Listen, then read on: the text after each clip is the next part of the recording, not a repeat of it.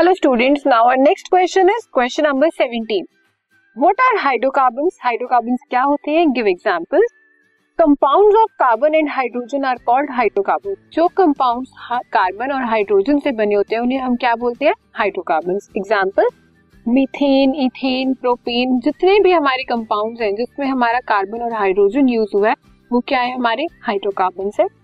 Give structural differences between saturated and unsaturated hydrocarbons with two examples each आपको structural difference बताना है saturated और unsaturated hydrocarbons में। तो सबसे पहले आपको ये पता होना चाहिए सेचुरेटेड और अनसेचुरेटेड हाइड्रोकार्बन क्या होते हैं।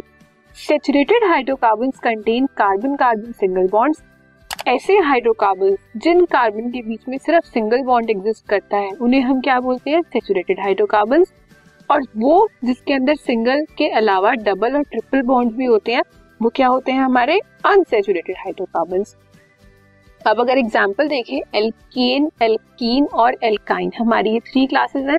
एल्केन में सिंगल बॉन्ड एग्जिस्ट करता है तो वो कैसे हैं? सेचुरेटेड हाइड्रोकार्बन एल्कीन और एल्काइन किस ग्रुप से बिलोंग करते हैं? अनसेचुरेटेड हाइड्रोकार्बन से। तो सेचुरेटेड हाइड्रोकार्बन में methane ethane propane pentane and so on so methane का फॉर्मूला क्या है हमारा? C H four C and four hydrocarbon are hydrogen are attach to it next is C two H six दो हमारे carbon atom है और उसकी valency को कंप्लीट करने के लिए हमारे हाइड्रोजन प्रेजेंट है। अनसेचुरेटेड में क्या था? Ethene ethyne propene propyne butene butyne and so on ethene में C two H four alkene से बिलोंग करता है डबल बॉन्ड इथाइन एल्काइन से बिलोंग करता है triple bond now next is what is functional group एक फंक्शनल ग्रुप क्या होता है? Give examples of four different functional group so functional group क्या है? एन एटम और ग्रुप ऑफ़ एटम्स या तो एक एटम या बहुत सारे एटम्स मिलकर एक ग्रुप बनाए joint in a specific manner which is responsible for the characteristic chemical properties of the organic compound आपका कोई ऑर्गेनिक कंपाउंड है मतलब जिसमें हमारा कार्बन हाइड्रोजन प्रेजेंट है, उसके साथ कोई ग्रुप अटैच हुआ या तो एक एटम अटैच हुआ, या दो तीन एटम्स का एक ग्रुप अटैच हुआ।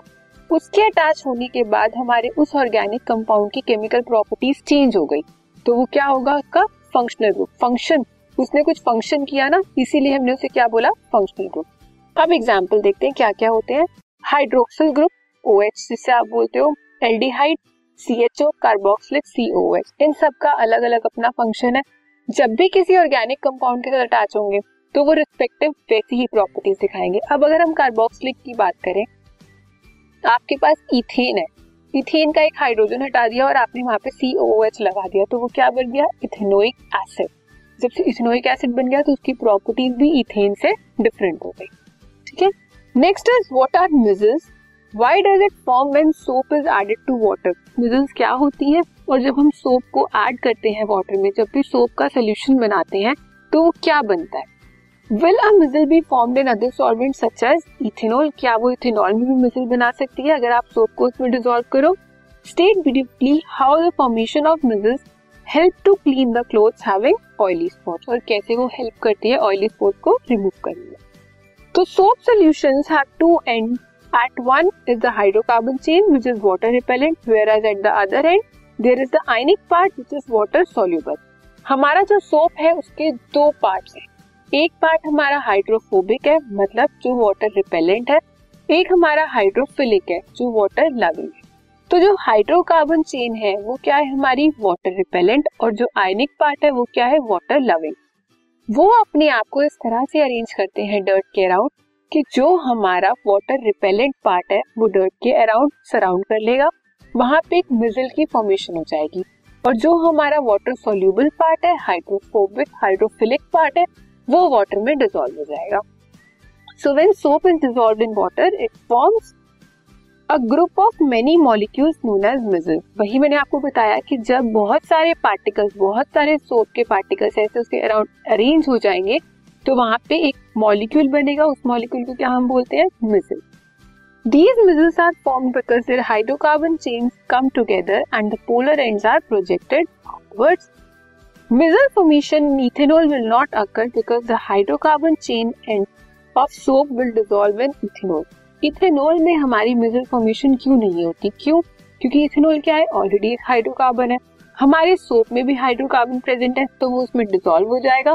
कोई मॉलिक्यूल नहीं बना पाएगा, वो डर्ट के around soap in the form of micelle are able to clean dirty clothes having oily spot as the oily dirt is collected in the center of the missile, which forms an emulsion in water and on rising, the water washes away the missile with dirt attached to them. तो क्या होगा जब हमारी उस oily spot या उस dirt के around वो पूरा एक मॉलिक्यूल बन जाएगा? जब आप उसे वाटर में से निकालोगे, उसको रब करोगे रब करने से हमारी डर्ट वॉश अवे हो जाएगी और हमारा क्लोथ क्लीन हो जाएगा। ये आपके सामने फिगर दी हुई है। इस फिगर में आपको बताया है कि किस तरह से आपका सॉफ्ट मोलिक्यूल डर्ट के अराउंड अरेंज करेगा। ये हमारा क्या है? ये जो चेन वाला पार्ट है, ये हमारा हाइड्रोकार्बन पार्ट है, जो क्या है? वाटर रिपेलेंट और ये आइनिक पार्ट है वाटर लविंग तो इस तरह से सॉप के मोलिक्यूल्स अरेंज हो जाएँगे। और ये